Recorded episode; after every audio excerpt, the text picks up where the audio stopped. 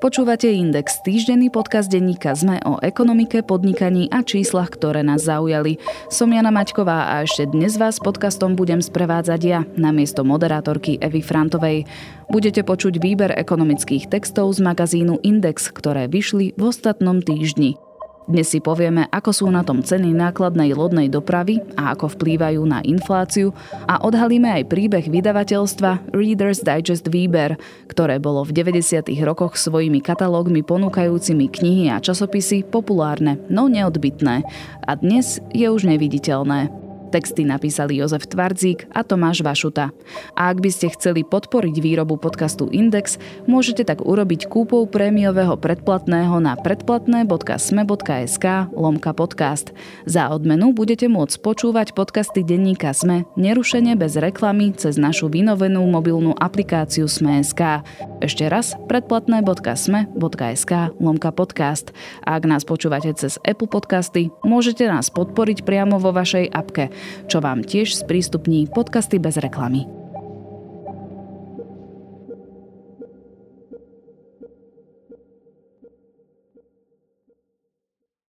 Cena námornej lodnej prepravy v uplynulých dvoch rokoch vystrelila do rekordných výšok. Pripisovalo sa to vplyvu pandemických lockdownov, ktoré zintenzívňovali nákupy spotrebiteľov i firiem, no zároveň pre ne stovky lodí uviazli na pobreží Číny, USA a západnej Európy.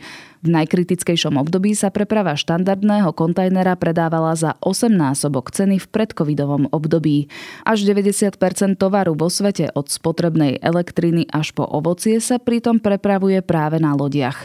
Na problém v júni upozornil aj americký prezident Joe Biden, ktorý náklady za kontajnerovú dopravu označil za hlavnú hnaciu silu inflácie.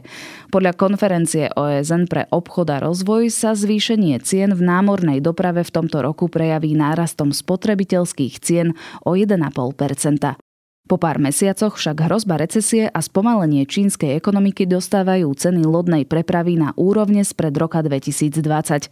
Mala by to byť dobrá správa pre spotrebiteľov, keďže nižšie náklady na prepravu by teoreticky mali priniesť zlacnenie tovaru v obchodoch, lenže také jednoduché to zrejme nebude. Preprava jedného štandardného kontajneru zo Šangaja do Severnej Európy stála v Lani na jeseň 14 tisíc amerických dolárov. Na začiatku tohto roka to bolo 8 tisíc dolárov, v októbri 3800 dolárov a momentálne už len okolo 2000 dolárov. To je už len o málo viac než pred vypuknutím pandémie. Vtedy to bolo 1600 až 1800 dolárov. Pokiaľ započítame infláciu a ceny ropy, tak ceny lodnej dopravy klesajú na historické minimá, dodáva Michal Malík zo spoločnosti Invelt. Navyše v predvianočnom období v minulosti ceny lodnej dopravy výrazne rástli a lodné spoločnosti mali problémy s kapacitami. Dnes ceny klesajú a lode sa plavia poloprázdne, hovorí Malík. Rastúce ceny kontajnerovej dopravy a tiež vysoký dopyt po dodávkach z Ázie, ktorý priniesol dlhé a neisté dodacie lehoty, trápili v uplynulých rokoch aj slovenského výrobcu bicyklov, spoločnosť Dema Senica. Obchodný riaditeľ Richard Likaučan teraz hovorí, že zlacnenie kontajnerovej dopravy pociťujú, ale je opatrný. Je možné očakávať korekcie cien smerom nahor v súvislosti s blížiacim sa čínskym novým rokom, čo je 22. januára 2023. Väčšina čínskych pracovníkov si v tom čase zvykne predlžiť dovolenku, čo spôsobuje zastavenie výroby a dlhšie vybavovanie objednávok. Vplyv lacnejšej kontajnerovej dopravy sa bude podľa Likaučana v cenách produktov prejavovať len postupne. Mnohé naše vstupy nesú v sebe už uskutočnenú dopravu v predchádzajúcom období vysokých cien, dodáva Likaučan. Dema Senica nakupuje väčšinu materiálových a tovarových vstupov v americkom dolári, ktorý sa od vypoknutia vojny na Ukrajine výrazne posilnil voči euru. V najbližšom období preto nepredpokladáme možnosť korekcie našich cien z dôvodu nižších dopravných nákladov, hovorí Likaučan. Na silný dolár upozorňuje aj e-shop Alza. Posilňovanie dolára v tomto roku pôsobí na rast cien v segmente informačných technológií a spotrebnej elektroniky. Tvrdí jeho hovorkyňa Daniela Chovancová s tým, že zníženie cien vplyvom lacnejšej kontajnerovej dopravy preto neočakávajú. Problémom lodnej prepravy naďalej ostáva jej meškanie, ktoré firmám takisto zvyšuje náklady, napríklad na prestoje vo výrobe alebo na financovanie zásob. V súčasnosti čaká v prístavoch na výkladku 8% všetkých kontajnerových lodí. V lete to bolo dokonca okolo 14% Pred vypuknutím pandémie bola plynulosť lodnej dopravy vyššia. Zdržania pri výkladke postihovali len 3% nákladných lodí. Výrazný vplyv na to majú preťažené lodné terminály v Európe a preprava kamiónmi v Európskej únii. Špeditérským firmám rastú náklady na pohonné látky. Náklady na naftu, ktoré v minulosti tvorili jednu tretinu celkových prevádzkových nákladov na dopravu, podľa Medzinárodnej únie cestnej dopravy v súčasnosti predstavujú až 50% Prehlbuje sa aj nedostatok vodičov nákladných aut. Počet neobsadených miest v kamionovej doprave sa podľa únie dopravcov v tomto roku zvýšil o 44% Prevádzkovateľ e-shopu MOL.sk tvrdí, že tovar sa v posledných dvoch rokoch zdržuje priebežne z viacerých dôvodov. Od pandemickej situácie cez zdražovanie vstupov či obalového materiálu až po vojnu na Ukrajine. Dodávateľia nespomínajú konkrétne dôvody zvyšovania cien, ale predpokladáme, že to všetko sa do súčasnej vlny zdražovania a rastúcich cien premieta, konštatuje hovorkyňa e-shopu Pavla Hobíková. Inými slovami, lacnejšia lodná doprava je len časťou nákladnej skladačky, ktorú kompenzujú ostatné rastúce vstupy, ako sú napríklad energie a niektoré komponenty. Konzultačná spoločnosť Alpha Liner tvrdí, že ceny lodnej prepravy sa budú znižovať aj v najbližších dvoch rokoch. Dôvod je prozaický. Na trhu je už teraz prebytok voľných kontajnerových kapacít a v blízkej budúcnosti sa ešte zvýši. Niektoré lodné spoločnosti na zvýšený nápor objednávok počas pandémie reagovali tým, že si objednali nové lode. Každá z nich prepraví v priemere 20 tisíc štandardných kontajnerov.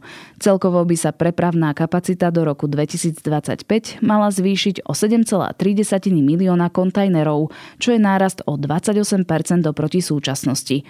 Keďže svet sa blíži k recesii a očakáva sa pokles námornej prepravy, trh pravdepodobne nebude schopný absorbovať takú záplavu nových lodných kapacít, hovoria analytici.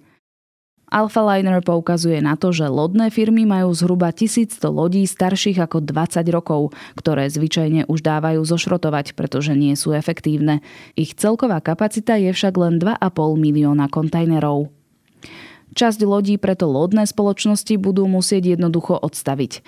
Zošrotovanie starších lodí prepravnú nerovnováhu nevyrieši. Očakávame, že voľná kapacita bude naďalej tlačiť na zlacňovanie lodnej dopravy, vysvetľujú analytici. Navyše lodné spoločnosti sa podobne ako kamionoví prepravcovia musia vysporiadať s vysokými nákladmi na palivo. Jedným z riešením je zníženie rýchlosti. Náklady na palivo za tretí štvrť rok vzrástli o dve tretiny. V kombinácii s nižšími prepravnými cenami sú tak akcie lodných spoločností od začiatku roka pod výrazným tlakom. Líder trhu, spoločnosť AP Moller Maersk, klesol o 36% a izraelská ZIM odpísala dokonca 55%.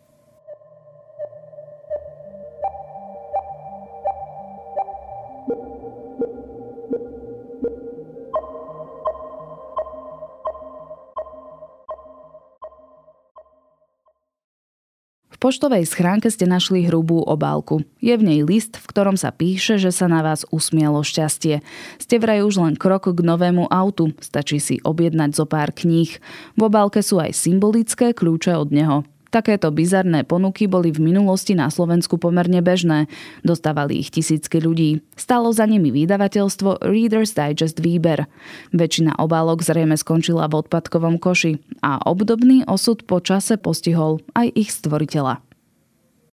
90. roky priniesli na Slovensko množstvo noviniek, vrátane obchodných praktík, ktoré sa osvedčili na západe. Podnikanie amerického vydavateľstva Reader's Digest Výber je ich dokonalým stelesnením.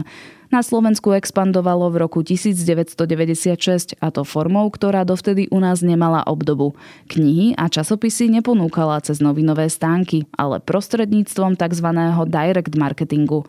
Inými slovami, potenciálnych zákazníkov oslovovala priamo, poštou. Často išlo o pomerne agresívny a vtieravý prístup.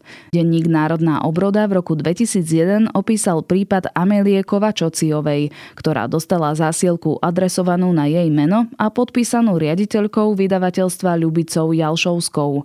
Potenciálnej zákazníčke v nej oznámila, že sa stáva adeptkou na výhru 3 milióny korún.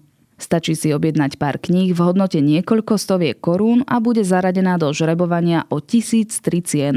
S tým, že za odpoveď do stanoveného termínu môže získať bonus 70 tisíc korún a za rýchlu odpoveď dokonca automobil v hodnote 500 tisíc korún.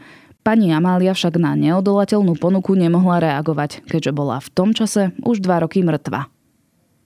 K adresám sa direct marketingové firmy v minulosti dostávali viac než diskutabilnými spôsobmi, aj preto, že neexistovali účinné zákony na ochranu osobných údajov. Napríklad v roku 1992 vtedajšie federálne Československé ministerstvo vnútra predalo súkromnej firme Tapcom databázu s osobnými údajmi 2 miliónov obyvateľov. Obsahovala nielen mená a adresy, ale aj rodné čísla. Tapcom tento poklad za odplatu predával ďalším marketingovým spoločnostiam. Predstavitelia Digest Výber tvrdili, že využívajú len čisté databázy. Adresy získavame z vnútorných zdrojov a od spolupracujúcich direct marketingových agentúr. Kradnuté údaje nevyužívame uviedla Jalšovská pre Trend v roku 2002. Trend v článku spomenul skúsenosť čitateľa, podľa ktorého muselo jeho údaje na marketingové účely predať stredisko cenných papierov Slovenskej republiky. Nezvyčajnú chybu, ktorú spravilo v jeho priezvisku, totiž objavil aj v liste od Reader's Digest Výber. Na praktiky vydavateľstva sa stiažovali tiež jeho bývalí zákazníci. Je to už niekoľko mesiacov a stále mi chodia propagačné materiály. Zaslali mi napríklad list, že som vraj vo finále žrebovania o 3 milióny korún. Vyslovene ma to uráža. Sťažovala sa v roku 2000 pre denník SME čitateľka Mária. Reklamné zásielky pritom vydavateľstvo podľa nej posielalo aj jej neplnoletým deťom. Neotvorené materiály som posielala späť s poznámkou, nech mi ich už nezasielajú. Neskôr som im poslala doporučený list, aby ma vymazali z adresára. Sú neodbitní ako ploštice. Časť oslovených na ponuku vydavateľstva reagovala. V roku 2002 si knihy, CD a videokazety Reader's Digest Výber podľa magazínu Stratégie objednalo na Slovensku zhruba 120 tisíc ľudí.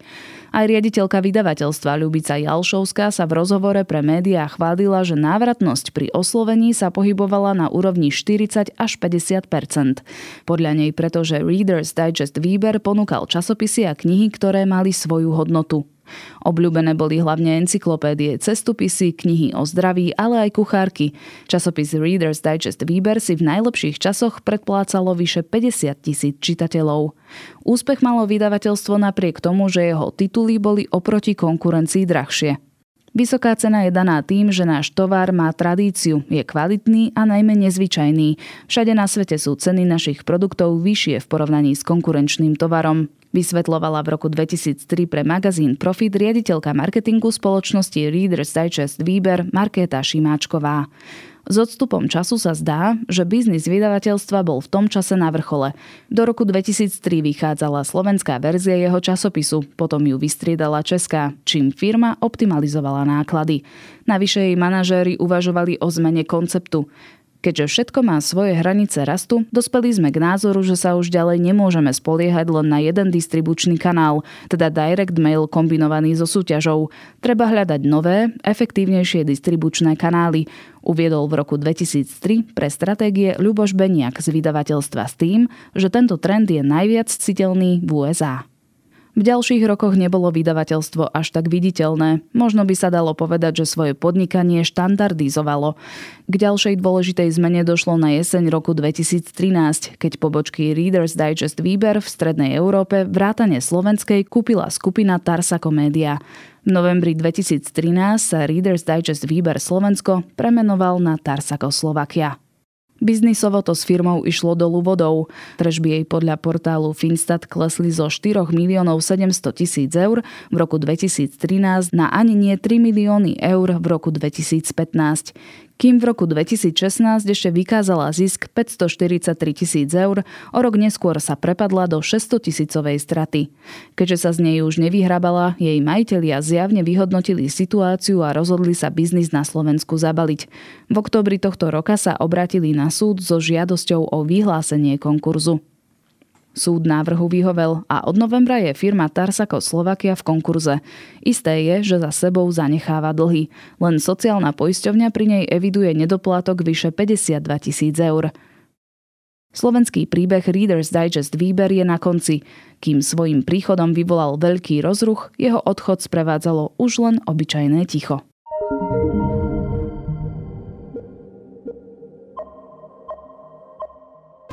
Počúvali ste Index, ekonomický podcast denníka ZME, ktorý vždy vo štvrtok nájdete vo všetkých podcastových aplikáciách, ako aj na webe a v mobilnej aplikácii Sme.sk. Ja som Jana Maťková a na epizóde sa spolupodielal aj Marek Franko.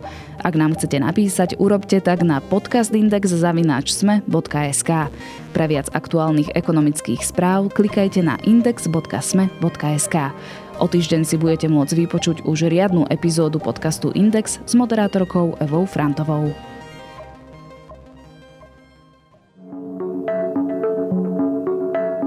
Zarábať potrebujeme všetci, no niektorí z nás majú cestu k zamestnaniu veľmi ťažkú. Na trhu práce majú zdravotné alebo sociálne znevýhodnenie, často úplne zbytočne. Spôsobujú ho naše predsudky a nevedomosť. Volám sa Ľubica Melcerová a chcem, aby sa to zmenilo. Aj preto som pre vás pripravila podcastovú minisériu My sa vám ozveme. Rozprávam sa v nej s ľuďmi, ktorí to zažívajú na vlastnej koži, aj s odborníkmi a odborníčkami, ktorí vysvetlia, ako ľahko by to mohlo fungovať, keby sme chceli. Nájdete nás na webe Sme a vo všetkých pod podcastových aplikáciách.